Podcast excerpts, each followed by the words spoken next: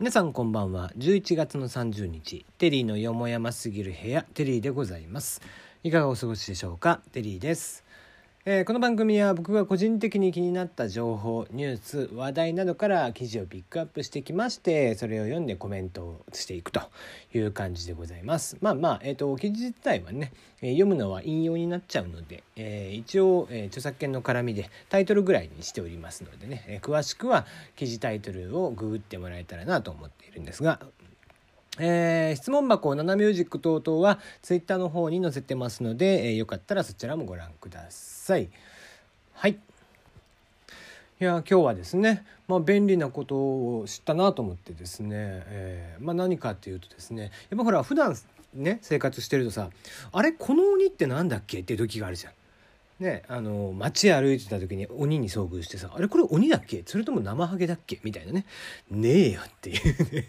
えーまあ、そんなね、えー、東北の鬼見分けチャートというのをねツイッターで作っている方がいらっしゃいました。西村正幸さんという方ですね。えー、それフローチャート式になっていて、えー、一番最初、えー、スタートから見ていくと、その豆は、えーその鬼はだね、鬼は豆を投げつけるとっていうことで、逃げる逃げないの選択肢になっています。逃げるであればそれは節分の鬼で、逃げないであればまたフローチャートで イーエス の方がやってきて、えー、鬼の顔はということで、もし、えー、獣っぽいようであればすそれはスネカと呼ばれる岩手県大渡市、えー、大船渡市ですね、えー、のスネカと呼ばれる鬼になるそうで、で、えー、顔が赤かった場合じゃあ、えー、また選択肢が出てきて、えー、う, うなり声はということで、えー、ここでうなるだけの場合、それは、えー、天ハゲという山形県遊佐町になるそうですね。えー、天ハゲ、うん、で人の言葉をしゃべるという、えー、うなり声がですね、人の言葉をしゃべるという声であれば、えー、今度は着ているもので判断するそうです。着ているものが、えー、ハッピーを着ている場合、それは天目ハギ、石川県輪島市、えー、天目ハギという鬼で、最後もし着ていたものが、えー、ミノっぽいものであればそれが生ハゲということで、つまり生ハゲというのは、えー、まあ豆を投げつけても逃げなくて、鬼の顔は赤くて、うなり声は人の声をしゃべるんだし、着ているものはミノっぽいものが生ハゲであるということですね。秋田県恩賀市ということですが、東北地方鬼好きですね。何なんでしょうね。えー、まあ鬼というとね、えー、岡山県、えー、桃太郎の話もあったりしますがね、えー、桃太郎もね鬼が出てきますけどもね、でこの鬼ってあのー、まあ諸説あるんですけども、僕はねこれね外人さんを最初に日本人が見た時に、あの大陸の人を見た時に、えー、鬼と勘違いしたんじゃないかなと思っていて、体毛が濃くてで顔が赤いっていうのは、まあ要は白人さんとかね、えー、顔が赤ら、えー、赤らんでいてで、えー、まあ体格が大きくてみたいなのを、えー、日本人が初めて見た時に鬼と感じたのかなとかっていうふうに、まあ、勝手な解釈をしているんですけども。ねえー、ちなみにちなみに桃太郎はですね、結構あのいろんな裏話があって、えー、本名がね吉備津彦命って言ったりだとか、えー、もしくは、えー、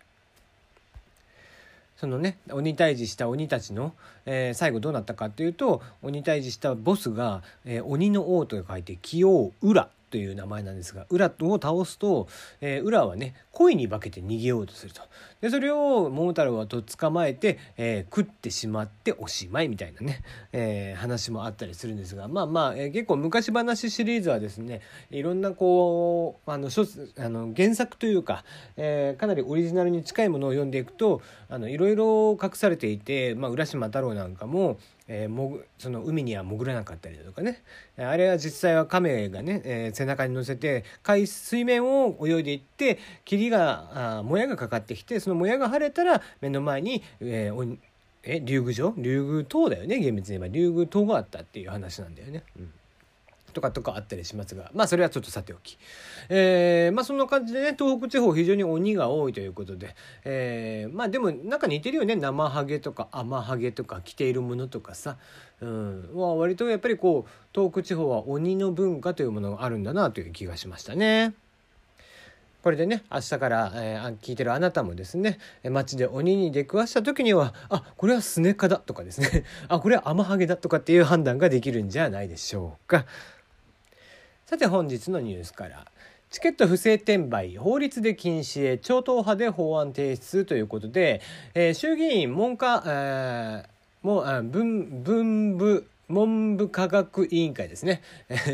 なんか昔俺らの時はさ、あの文部省って言ってたからね、文科省ってやっぱり言いにくいんだよねまだ、えー、文科省の委員会がじゅういちがつさんじゅうにち、えー、音楽コンサートなどチケットの不正転売を禁止する法案、こちらを衆院本会議に提出することを全会一致で決めたそうです。えー、まあこれに関してはですね、まあ、前々から業界全体が動いておりまして、まあ、チケットキャンプなんかはね今年のごがつで、えーまあ、潰れちゃったりとかもしましたが、まあ、軽く見たところだと、まあ、その定価以上での、えー、転売というのを禁止する内容とかっていうことがあるみたいだね。うん、まあまあ、えー、ひとしきりやっぱりねそのダフ屋とかっていうのは昔からずっといて、もちろんその最近はダフ行為だけじゃなくてこの転売、えー、っていうのもすごく問題視されていたっていうところがあって、業界全体として、えー、動いた結果この法案がということなんだろうけど、えっとちょっと僕これに関してはですね、えっとすごく実は個人的問題なのかなと思っていて、個人的というのは、えー、パーソナルな感情という部分ね、えー、チケット転売の何が良くないかっていうのが具体的にわからないの、あのー、その高額転売というものがね。それなぜかっていうと、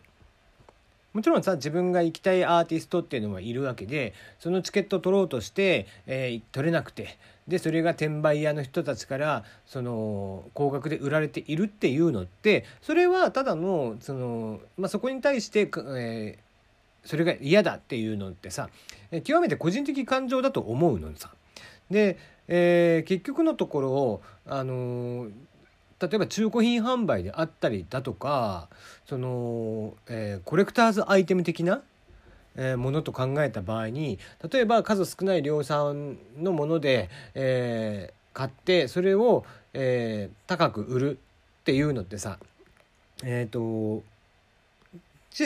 それが犯罪なのかどうかっていうのって、一応あの中古品のね資格っていうのがあるわけだから、えそれで高く売ったとしても別にえそこは法律上問題がないはずなんだよね。ってした時に、何をもってえっとこれが単純な、えー、と行く行きたい人が行けないっていうだけの感情として感情論の話になってないかっていうところが問題で、であればですね、例えば、えー、Amazon とかで、えーまあ、この時期になってくると、まあ、僕の好きな仮面ライダーのね、えードラえー、ベルトとかが子供たち用にって言って、えー買われるわけですよ。プレゼントって言ってクリスマスプレゼントって言ってね。でもそれをもう買い占めしているおもちゃ屋さんであったりだとか、えー、買い占めしている転売屋みたいなのがいて、でそれを Amazon のマーケットプレイスとかで高値で売ってるわけ、えー、定価ななせんえんぐらいのところをいちまんごせんえんとかで売ってんのね。じゃあそっちはどうなんだって話になっちゃうのさ。だからそれも本当に欲しい人が、えー、定価で買えないっていうことになっていて、じゃあそのチケットだけ転売をするのを禁止することが果たして正しいことなのかなっていうのが、なんか僕の個人的感情かなでは思ってる、昔からね。うーん、まあいろいろ言われてるけど、もちろんね、えー、制限できるんであれば、だから全部のものに対して転売をする場合とか、えー、っていうのはあくまで定価以上はダメよってした方がいいと思うんだよ。でもそれは、えー、そうしてしまうと今度は絵画であったりだとかっていうのもダメになってくるわけ、えー、でそのあたりのその倫理観というところだけで話をしていって、えー、チケット転売がこういう状況になっているような気がしてならないというか、うーん、なんか風に落ちないんだよね、ずっと。何が違うのかなっていうのをずっと疑問視しているところではありますね。なもちろん、えー、決まったら決まったで別に構わないし、えー、だからっつってじゃあ転売を自分がしているかって言ったらしてないんだけどさ、うん、別にしてないとはいえな何がダメなんだっけなって、何をもってダメとするのかなというところだよね。うん、ね、当たり前のように、えー、ファンであったりだとか、えー、レコード会社とか、えー、アーティスト側がさ、本当に行けたい行きたい人のためにチケットは用意しているわけでっていうのは声明として挙げていて、まあそれは気持ちもわかる、そっち側の気持ちも十分わかるんだけど、えー、それを、えー、他のものとして置き換えた時に同じことがやっぱり言えて、えー、おもちゃの転売なんかも本当は阻止した方がいいだろうしみたいなことはあるわけね、えー、そういったところをどういうふうに今後扱っていくのかっていうのはちょっと気にはなっているところですね。はい、まあまあ、えー、業界としてはいいことなんでしょうから、とりあえずはね、えー、やっぱりまず定価以上っていうのは、えー、よくはないと思うし、まあ超えていち割ぐらいだったら別に僕は構わないとは思ってたんだけどね、うんえー、まあ一応手数料分ぐらいはねもらえた方がいいでしょうしということで、えー、こちらの法案が、えーまあ、じゅうにがつよっかの本会議で可決されるという見通しになっています。最後ですね、えー、Google の親会社は世界中の顔を撲滅するための技術を開発中ということで、えーまあ、知る人は知ってる人とあ知っている人は知ってると思うんだけど、蚊っていうのって、えー、世界中で一番人を殺している動物であると言われています。まあ、えー、毎年ね、えー昨今であれば自家熱であったりだとかマラリアとかね、えー、非常に多くの人を殺しているという動物ではあるんですが、それを撲滅させるっていうことで Google はアルファベットっていう親会社があって、そこが、えー、アルファベットの研究者たちがですね、蚊を媒介とする病気を拒絶する、えー、根絶するための、えー、蚊の、えー、卵が、えー、孵化しなくなる技術を開発していると。えー、こちらは現にアメリカの方ではすでに実験というか実証実験が始まっていて、まあ、実証実験というかもうこちらは実地だよね、うんえー、に数千万匹の蚊を、えー、放っていて、それに、えー、それと交尾をすると、えー、孵化ができない卵が生まれるから絶滅していくと言われていますということで、かなり実際、えー、効果が上がっているということなので、今後ねマラリアとかっていうのは消えていくのかなということで、えー、Google がやっている最先端技術のお話でございました。それではまたお会いいたしましょう。おやすみなさい。